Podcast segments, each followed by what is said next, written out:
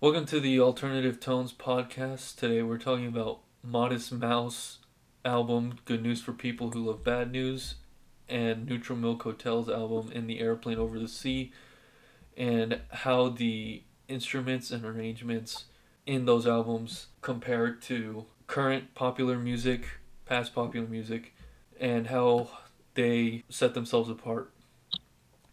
So let's first dive into Modest Mouse, Good News for People Who Love Bad News. This first song we're going to listen to a chunk of is called Bukowski. It's named after a famous German-American writer, Charles Bukowski. He's known for his dark subjects and realism. He writes a lot about drug use, alcoholism, working class struggles, prostitution.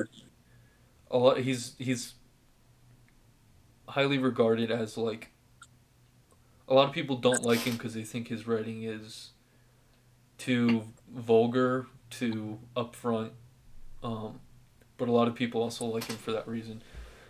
So let's listen to this chunk of the song.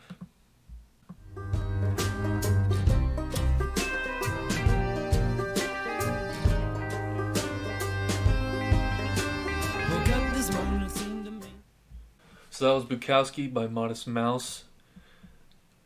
If you were listening closely, you would have heard banjo, accordion, uh, double bass, the like an upright bass, acoustic guitar, electric guitar, and drums. Now, what I thought kind of stuck out was usually for a band that's considered indie, alternate rock, um, it's not, it's really rare to have banjo in it, one, and two, double bass, and the fact that those two specifically are paired together is also very uncommon. And even more uncommon is a bowed double bass, meaning they were playing it with a bow. Whereas, like, in most music, since since jazz, the the bass would have been plucked with your fingers. Um, and yeah, that was that style was popularized with jazz, and since then, it's kind of that's been like the standard. But in this song, it's bowed. So that really stuck out to me. The accordion on top of that. So there's. From what I'm seeing is there's a lot of, like, folk influences and maybe some southern influences. But then there's also the electric guitar, which kind of, I think, was what roots it in today's time. And also the the drums, which are played with brushes, which is um, a more folk or jazz style, depending on how it's being played. There's a lot of old in this song and a lot of new. Have you guys ever heard, like, a song like this? Because from songs I've listened to, this is a song that I've honestly not really heard similar since. I mean, the type of music that I listen to doesn't really incorporate these kinds of instruments, so it's definitely a different sound mm-hmm. than what I'm used to, but together they work. From what I heard, they they really do work together pretty well. Yeah, it's based off the lyrics. It's it's like he's trying to shift blame onto different things like God, society, um, Bukowski, the writer, and then at at the end of it, he's kind of just like, ah, screw it. Um. So the whole song, it's like, it just sounds angry, but at the same time it has that melancholy sort of feel that comes with folk. And his vocal style, um, uh, Isaac Brock, he's the singer and the main writer. He's, he's not a good singer, but his voice is a really good fit for the type of music he makes because it's very it's very talkative like he just kind of, it's like he rambles on and on, and he's he sounds like insane sometimes. But then when you read the lyrics, it's like this guy's really, he's going crazy. He's like angry with the world. All right, so for this next Modest Mouse song from Good News for People Who Love Bad News is called This Devil's Workday, and again there's banjo in it, but aside from banjo, uh, the Dirty Dozen Brass Band is featured on it, which is this, it's this horn section that um, was popular in the South a while ago, and he got them to record on this album. So let's take a look.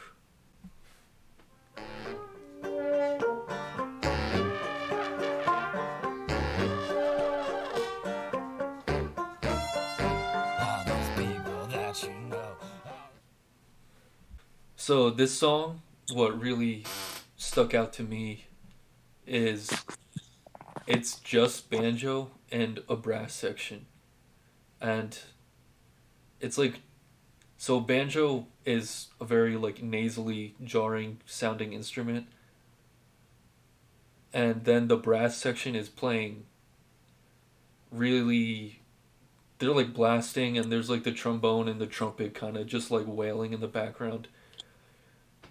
And the uh, the lyrics and vocals themselves are also really aggressive and cynical. The lyrics, when you read through them, there's like a, a theme of like he's like claiming control over his life in like the worst way possible by like being an asshole, being nihilistic and cynical. Uh, some of these, some of the lyrics, there's like, I could buy myself a reason, I could sell myself a job, I could hang myself for treason, I am my own damn god. So he, he's like, he's a very sarcastic lyricist. And some sometimes it's actually, it's like dark humor almost. Um, this other bit um, shows how he's like being spiteful, nihilistic, like he just is apathetic. So I ate the wedding cake till the whole damn thing was gone, and I'm gonna drown the ocean, now ain't none of that so wrong. Um, and actually the lyric that was cut off in the excerpt is, um, all those people that you know floating in the river are logs. So he's just like upfront about not caring, I guess. What do you guys think about the instrumental arrangement? With the music you listen to, is there often horn sections like that? Or if there is, are they always, are they ever paired with just a single instrument and vocal like this song is? Because this song is literally very sparse with the arrangement, and that's why it sticks out, I think. I think um, listening to this, how it has the horns, is definitely very unique, and you want to see that a lot in any music today, really. Like, you combine different instruments, where most bands and most music today is all kind of traditional or using the same similar instruments and upbeat, whereas this group kind of goes away from that and creates their own little style. Yeah, like I, I agree with that. Like, most music today is made electronically, so you really don't hear instruments like this being used in songs that are like played on the radio, or even songs that are on like full-length albums in today's music world. So it's definitely different, but again, with the last song that you played, it it works, especially with the lyrical content, I think. Yeah, I, I agree with what both of you said. It's what I find when I listen, I've been listening to this band since elementary school because my dad just happened to buy a C D, just because he does that sometimes. He just like sees a C D and he's like, I'll buy this without knowing anything about it. And then me, me and me and him just both like fell in love with this album, and the textures in every song, it fits with the story that the words are saying. Like the band, like how I was saying, the band, the banjo and the brass band, the texture they create is like jarring, loud, obnoxious, upfront, aggressive, and it all just comes together like a painting. All right, so this next song is called The View. It's one of their more pop sounding songs, so let's take a listen.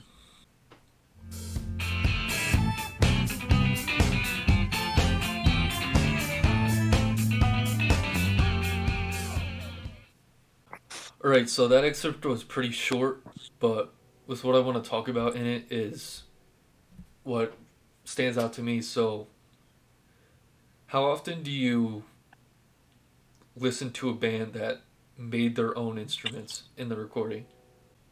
Hardly ever. Like, I... No.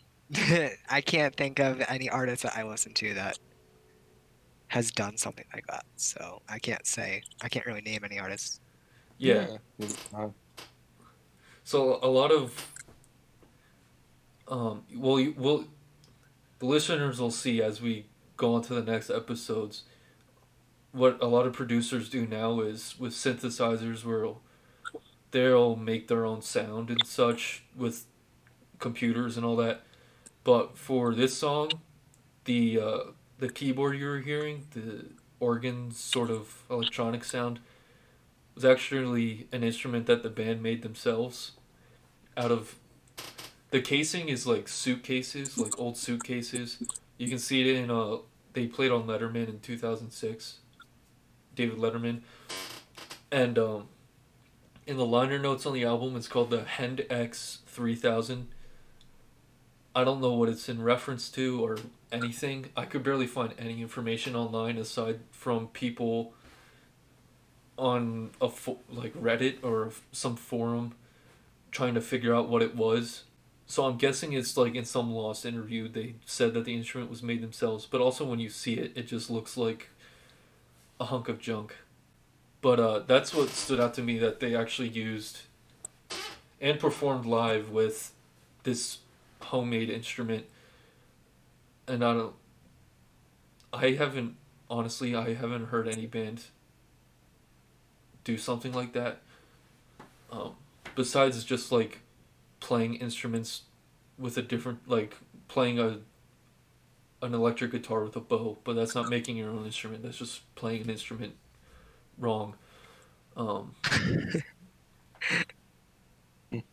alright, so let's listen to this next excerpt called Blame It on the Tetons. It is probably their softest song, and the singer's voice is... it's almost unrecognizable because he's... Well, let's just listen and you'll you'll hear it.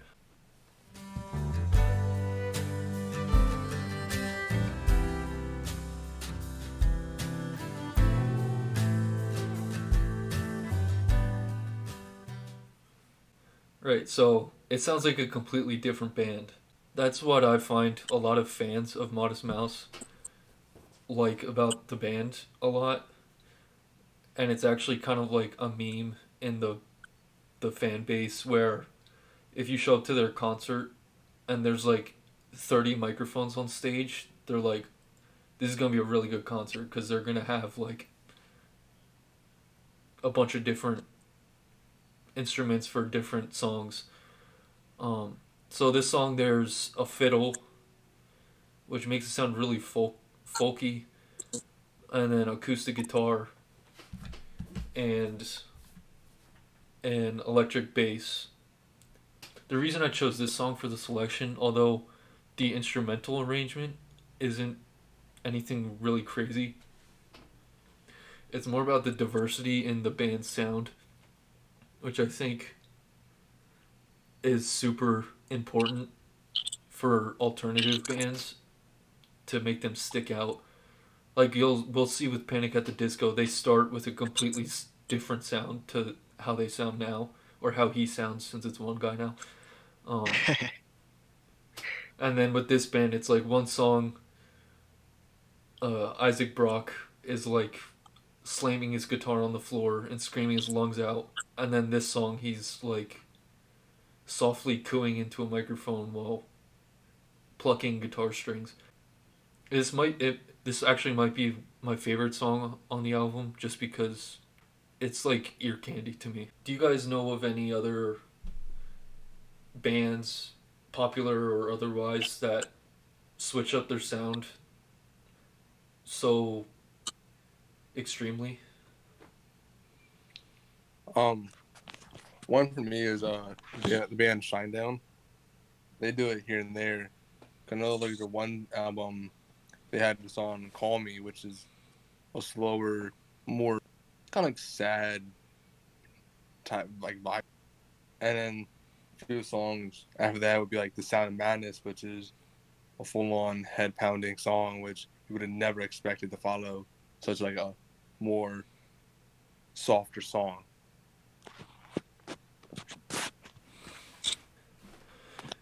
Yeah, yeah. I think a lot of, I mean, that's kind of like an industry standard is you'll have, if you have a complete album, there'll be one or two songs in there that are like ballads or softer or like sadder or introspective. Um, but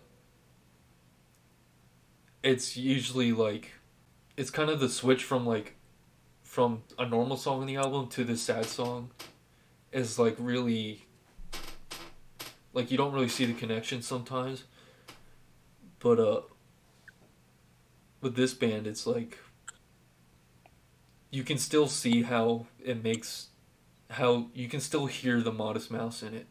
So a lot of alternative bands, when they change up their sound, they still maintain their own identity.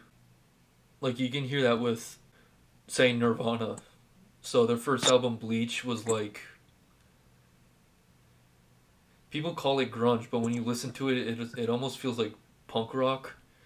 And then their second album, Nevermind, is like super highly produced.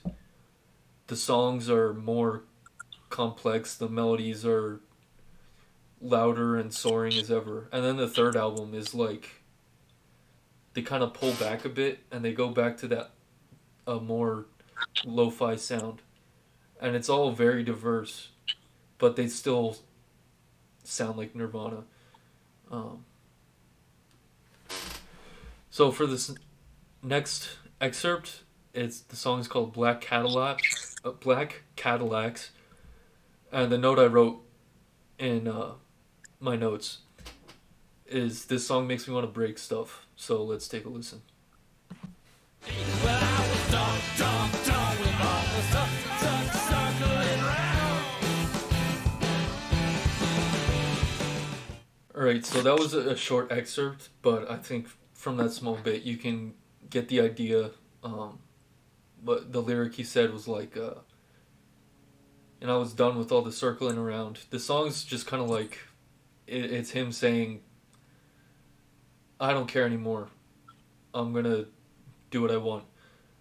And, um, I mean, everyone has a song like that that they listen to. And for me, it's just, it's this song. But in the liner notes, something really stuck out to me. Something, Isaac Brock, the singer, it says he played something called a freak beak on this track. And after a lot of looking on the internet, I... Again, I couldn't find anything except for a forum where someone asked, what is a freak beak in reference to this song? And someone responds, it's a vocal style where the singer kind of sings, half sings, half yells, um, like off beat, off key a little, kind of like wailing. And when you listen carefully in that song, you can hear it. It's, he's singing a backup vocal where he's just, he's singing the same lyric, but he's kind of singing it really on the back of the beat and kind of just very low effort. And I don't, I never, I never see that in music other than music that is also alternative, where they're going for that like messy kind of sound. So this this made me curious to hear about in your experience of listening to music, have you guys ever listened to a band or a song where they kind of did something that made you question, like, that's not very musical, or it kind of just sticks out as like, that is wrong, but then when you keep listening to it, it kind of adds to the song itself? Like, for example, there's lo-fi music where they purposely make it sound like it was recorded on dirty vinyl and like with s- skips in it and stuff, but it like adds to the genre, I guess. I mean, the only thing that I can think of is when artists use um, vocoders with their vocals. It just sounds like off-putting to me a little bit, but there are some songs out there that like it fits the tone that the song is going for, or it fits within the instrumentation or the genre that the song itself is in. So I, I think that some artists use it where they don't need to, and others use it and it really makes the song pop and stand out. Like autotune? Or... Yeah. Yeah. Yeah. Yeah, sort of. I mean, it, it's really just a, a vocal effect. That's mm-hmm. Yeah, that's something that I've noticed like on like ra- on the radio and stuff. So obviously, like, T-Pain is like the one who made that effect popular, and he cranked it up to the max. Um, but it fits within his music. And then there's there's current artists like uh, who use it almost exclusively, like Travis Scott. Like, when I'm like scrolling through social media and some like hip hop account is like posting about relatively unknown artists, and I hear them using the effect, there's like a fine line between using it wrong, like really badly, and using it really well. And so with this Freak Beak thing, I think they straddled that line perfectly. All right, so for this, this is the last tr- track on the album, Good News for People Who Love Bad News. It's called The Good Times Are Killing Me. It's a very fitting song for the end of this album. It's very like big and dramatic, and um, let's take a listen. The good times are killing me. Just clenched up, we talked all night. Oh, but what the hell? All right, so that was early in the song before it gets real big. But um, when you look at the liner notes, this is the one with the most stuff in it.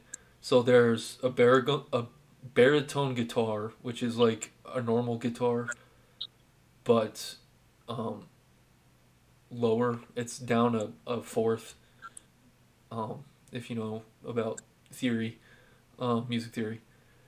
I personally can't hear it, but it's not usually an instrument that you add to stick out. It's more you add it for depth in a song. And I can hear the depth in, in the song. So there's so much going on in this song, it's very easy to miss. There is a very obvious instrument that I thought was kind of weird. There's a tin whistle in it, and you could hear it kind of like warbling back and forth between notes.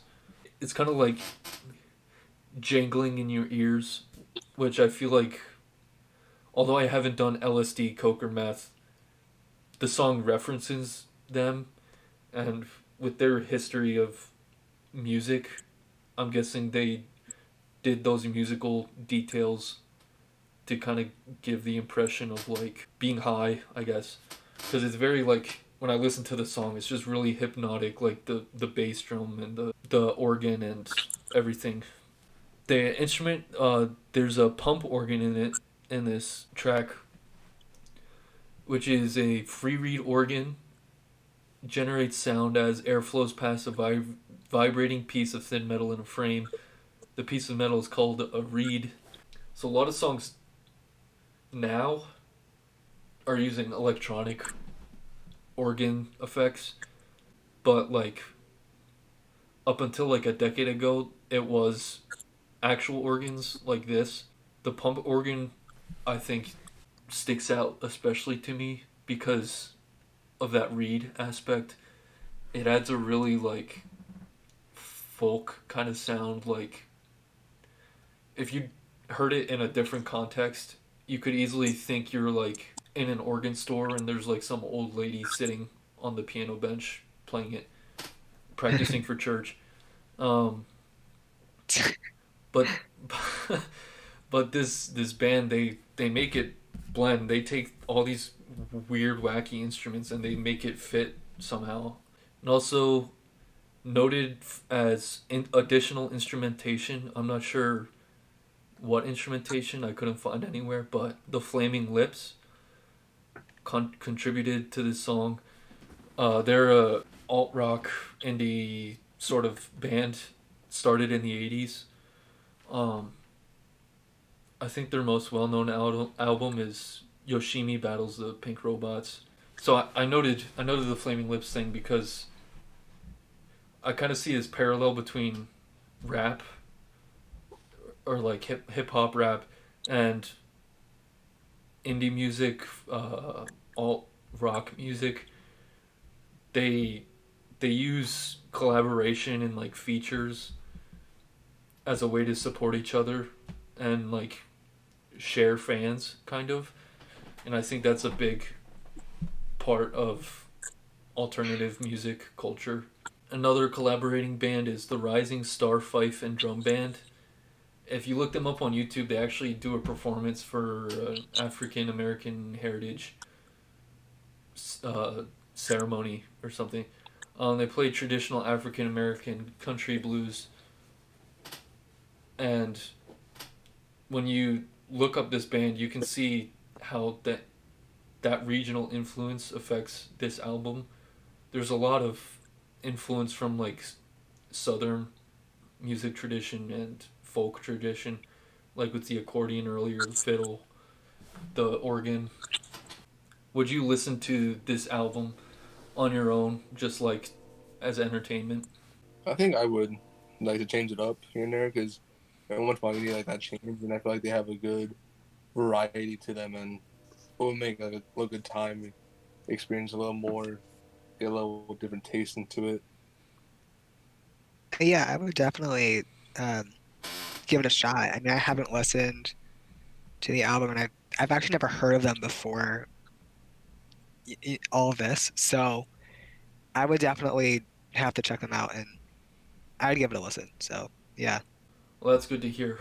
Personally, that's my favorite album by them. Uh, another great album by Modest Mouse. I think it came out in the nineties.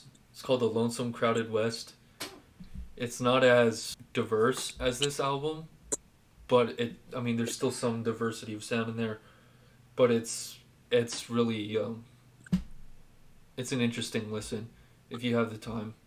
All right. So this, this next band is called Neutral Milk Hotel. The album's called In the Aeroplane Over the Sea. It came out in nineteen ninety-eight. Um, this album is kind of, it has a cult following. It went by relatively unknown in the nineties. Since it came out, it's always gotten high praise, but in the nineties when it first came out, it was very under the radar. I know when I looked into it, they said on four chan, it kind of blew up through there and then spread from to like other music websites like Pitchfork. This is one of the most unique albums I've ever heard. So let's just let's just take a listen to the title track, In the Airplane Over the Sea. What a beautiful place I have found in this place that is circling all around the sun. And when we meet on a cloud, I'll be laughing out loud. I'll be laughing with everyone. This song has something I've never ever seen before, and I haven't seen since. At first when I listened to this song, I thought there was a theremin in it. Do you guys know what a theremin is? No. Oh. No? Okay, so a theremin is this this instrument you play, I, I think it's magnetic fields. Um, so there's like a, a horizontal coil, and then there's a vertical pole. And so you don't touch the instrument when you play it. You just turn it on, and then you stick your hands in these magnetic fields, or whatever kind of fields they are, And the way you move your hand changes the pitch, the volume, and so on. And it sounds very um, whistly, kind of like a cartoonish ghost sound. I think the the most famous use of it is in like the Twilight Zone theme, like that the old T V show. It's a very recognizable sound. So when I first listened to this song, that's what I thought it was. But then when I looked into it, I uh, I found a video of them playing it live on stage, and this guy pulls out a saw, like a handsaw, and he puts it on his leg and he bends it and he starts playing it with a bow. It looks insane, and I never even considered that working, but it sounds a lot like a theremin. And um, when I looked farther into it, apparently it was a popular folk instrument, and it was in like vaudeville a lot in like the twenties, late eighteen hundreds. And um, basically the way they play it is they bend it in an S shape and they bow the flat part of the blade, like in the middle of the S, and they change pitch by like bending the end of it slightly, and it changes pitch and stuff. It kind of just blew my mind when I saw that. And you can find videos on YouTube of like people who exclusively play it and like demoing it and like talking about the history of it and stuff. It's really interesting. After this excerpt in the song, there's also a horn arrangement. There's trumpet, uh, flugelhorn, trombone, euphonium, saxophone. So with this song, I can hear a lot of influence, uh, like I said earlier, like vaudevillian sort of stuff. Because it's, you almost feel like you're in New Orleans. Like just listening to one of those street bands playing like a tub bass and stuff. And the the singer and songwriter, um, Jeff Mangum, he's actually from New Orleans. So when I found that out, I was like, oh, that makes complete sense. I don't know exactly like your both your entire music taste, but I don't know if you've ever like listened to a song and you're like, oh, that's an interesting sound or whatever. Or you think it's one thing, but then when you see them perform it live or you look into it, and you found out it was something completely different, or, you know, something like that. I can't really think of a of a time where I was like listening to something and no, I don't think so. Yeah, when I when I heard that, it I was just like, I'm still like, when I listen to it, I'm like, how is this even possible? So for this next track, it's called Holland nineteen forty-five, referencing uh, World War Two, uh, specifically Anne Frank. Anne Frank lived um, in Holland during Nazi occupation, and in a lot of interviews, Jeff Mangum has said that Anne Frank's diary heavily influenced this album, and he, it quote, made him cry for three days, kind of put him to the ed- edge of his sanity, because he said he like didn't know anything about the world or history, so he decided to pick up probably the worst book to pick up if you want to keep your sanity. A lot of his songwriting is inspired by his dreams. You can hear it in his earlier stuff. It's like, it's almost like childish, the lyrics. But then obviously Anne Frank's diary is not at all childish, and you can see how that reflected in his lyrics, where he's kind of looking at these awful events through the scope of childhood innocence. So let's take a listen. Two, one, two, three, four.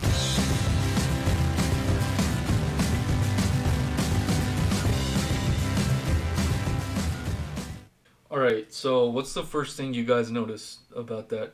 Or what's the first thought you have about that excerpt? To me, it sounds kind of like old-fashioned in a way. Mm-hmm. It's, I don't know, like, I don't know how to put it. It just sounds like older music before, like, the nineties and stuff.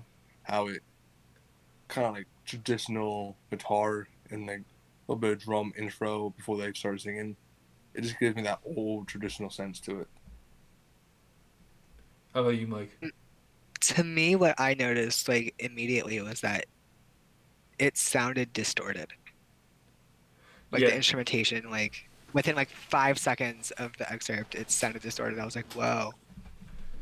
Yeah, so this is, it's not like heavy metal where the guitars are like screeching like they're being murdered, um but it still has, it's it's a kind of a different kind of distortion. It's like really warm, but it's still really loud. As a person going to school for um music, I want to like produce music, um I wanted to know how they recorded not just this track where it's most noticeable, but the entire album, because being that it was an indie band, indie label, they made it in a guy's house and they could barely afford it.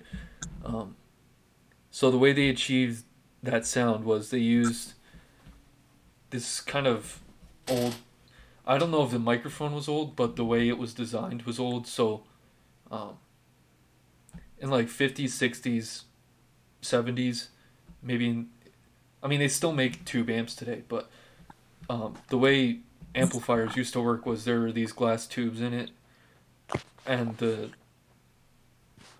I'm not sure exactly how it worked, but it added a certain character to the sound that a lot of musicians to this day try to get, like, recreate digitally, and some people still buy tube amps and stuff, just because it's more realistic to the actual sound. Um, this was recorded with a microphone with a glass tube in it, and basically the way a distortion is made through these mics um, and amps is you just turn the signal up so high that it it starts to get distort distorted, which is where the word where distortion came from in like guitars and stuff. Um, so with acoustic guitar, usually is never distorted unless you're listening to al- alternative music. Um, they placed the microphone so close to the acoustic guitar that it naturally distorted when they were recording it. And they did that with most of the instruments. And they also used compression. So compression is where you take all the uh, lower in volume sounds and you bring them higher, and you take all the really loud sounds and you bring them down. Um, and they used a lot, a lot, a lot of it, which is why, like, even when you have the volume turned down, the song is still, like, loud and, like, hectic sounding, because just the it's bouncing around in your ears like crazy. And then they also maxed out the volume on a cas- cassette tape, which I guess, obviously I'm a, I'm a Gen Z kid, so I have no idea how that causes distortion, but it does.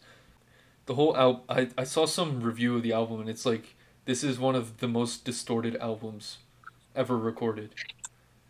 And when you listen to it, it's like, yeah, I can see that. Even though you, when you listen to it, you don't really think distortion, except for this track. And then when it comes to the lyrics, this is where I was saying how he's like looking at these terrible events like a child would, kind of. The only girl I've ever loved was born with roses in her eyes, but then they buried her alive one evening, nineteen forty-five, with just her sister at her side, and only weeks before the guns all came and rained on everyone. Now she's a little boy in Spain playing pianos filled with flames on empty rings around the sun. I'll sing to say my dream is, has come. So he's kind of just like singing about the world ending, kind of. Really vivid imagery, especially the little boy in Spain playing pianos filled with flames. Every time I listen to the song, I get that image in my head. Do you guys know of any albums or songs that were super inspired by like dreams or historical events or uh, anything like that? I can't really... trying to think, but like I can't really think of and like I know that like obviously I I listen to a lot of music, but like nothing comes to mind. Mm-hmm. So yeah, it's almost like he has a crush on Anne Frank, which kind of sounds creepy, but he ta- he's talked about his dreams where he's like imagining Anne Frank being like the love of his life and stuff. But a lot of alternative music, they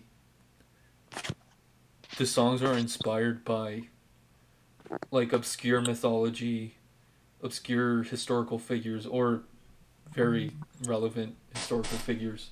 I just thought it it's not very common.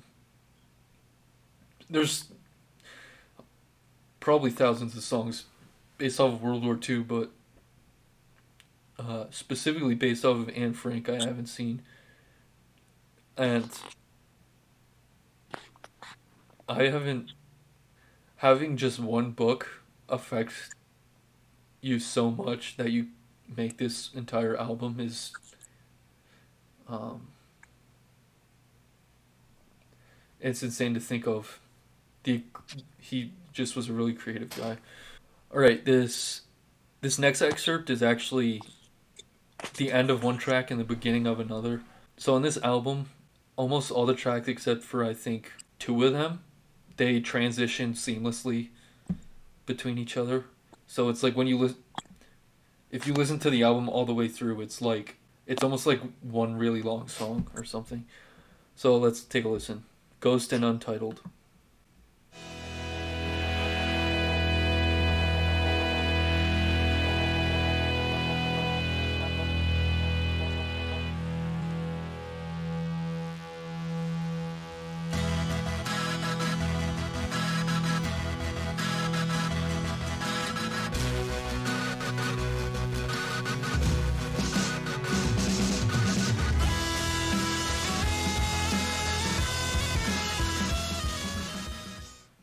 So this song, I think, it had some weird things going on with it instrumentally. So there's a fuzz bass in it. So this entire album, there's just, it's fuzz bass after fuzz bass after fuzz bass. Uh, so fuzz bass, it started as kind of a gimmicky thing in the fifties. Um... In the nineties, it became a staple of alt-rock, though. Like, it was used in uh, with Nirvana's music, Nine Inch Nails, Radiohead, Alice in Chains, like, especially grunge. Um, fuzz bass was huge. Uh, basically, fuzz bass is overdriving a, the signal from a bass guitar, so it gets that distortion effect. It changes the timbre, which is like the texture of the voice of the instrument. It adds higher overtones, uh, increases sustain. So if you play a single note, it holds longer and louder. It it breaks up the sound. It it sounds like a growl almost. So, for the for the nineties when this was recorded, that's.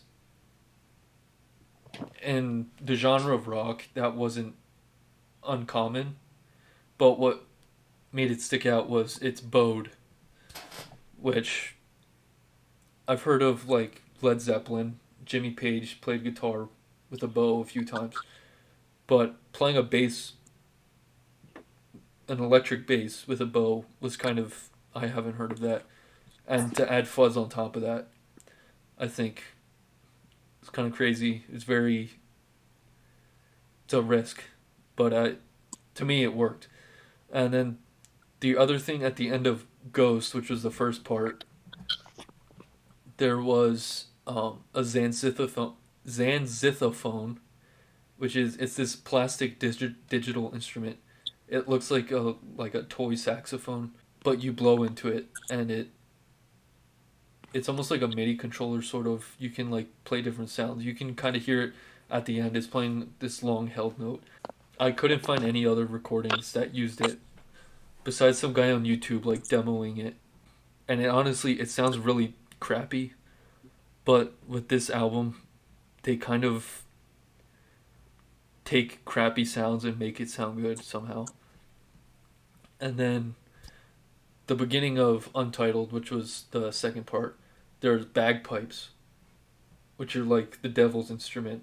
I hate bagpipes, but for that for that song, it's like the beginning of it is like almost like a, a party or something.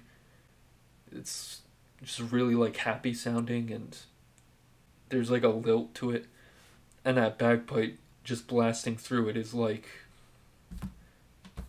it's almost like a, how bipolar people have like those manic states where they're like extremely, extremely high on dopamine and stuff, like they just feel amazing for no reason. That's what it kind of, that's the feeling it gives me. Well, first of all, I want to know how much music you hear besides like Irish and Scottish Scottish folk music that uses bagpipes, because I bet you can't think of a single one, because I know I can't. And two, just overall, what do you guys think of the sound of this band? Like, do you like the sound? Do you think it's too distorted? Would you listen to it? Would you, um, do you think the lyrics are interesting? I mean, the arrangement of the instruments is definitely interesting and kind of experimental, um, which is something that, personally, I, this is not something that I would like, like, listen to, but, you know, I would definitely, like, with all the songs that you've you've played, I would definitely give this one a shot and listen to it. So, and I think I think the lyrics too that you mentioned, they're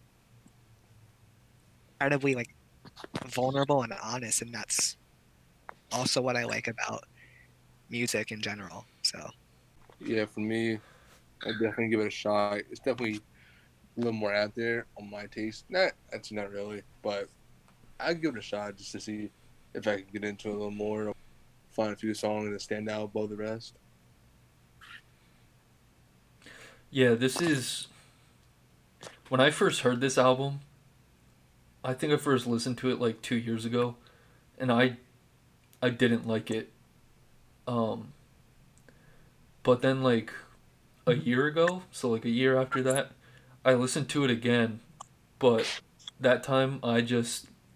like laid down and listened to the whole thing without any other distraction, and I like fell in love with it, and for like six months after that it was the only thing I listened to. Um, it's a, it's an album that like you have to approach with an open mind. Um, it's not really the type of album where you just put it on shuffle, because although it's not like one complete story, there's definitely like themes and imagery that are just lost in translation if you don't listen to it straight through, um, like beginning to end. They don't, they've made some music since then, but they're very, they're very, you see this a lot with indie artists, artists who are like super, super, super indie. Um, it's almost like they don't want people to, to listen to their music. They, They release, they've released one or two albums since then, but in very few places. Like, it's not on Apple Music, Spotify, or anything. It's not on any major platform. You can find it on YouTube if you know what to search. And when you listen to them, it's like lost recording, like old recordings of songs from their previous albums and stuff. Or just like, I remember... there was like one or two songs, it was almost like a mashup of their older songs. It was kind of weird. And also the Jeff Mangum um, didn't react well to getting a lot of attention. He has like no internet presence at all. He doesn't like people recording at his shows when he does shows. Um, It's weird. They're, it's a weird band. It's a weird band, but great album. I suggest everyone listens to it just because it's... you'll hear things you never heard before. Right, so that concludes this episode. Um, on paper, a lot of what alt-rock does makes no sense on paper. The the instruments, sh- they shouldn't fit together, but when I first discovered alt-rock, it came off as jarring at first listen. The screaming of Isaac Brock and the introspective, critical lyrics catch casual listeners off guard. It caught me off guard. It probably scares some people, honestly. It's just like, it's things that people don't talk about. And there's also just the childlike wonder and ambition of In the Aeroplane Over the Sea, which can be shrugged off as sounding weird or stupid or childish. But I think what separates the two bands from the rest of the pack are these very things. The huge array of instruments and influences that they use. Alright, so that was the end of our first episode of the Alternative Tones podcast. Next episode, we'll be talking about Panic at the Disco, and our third episode, we'll be talking about Suicide Voice.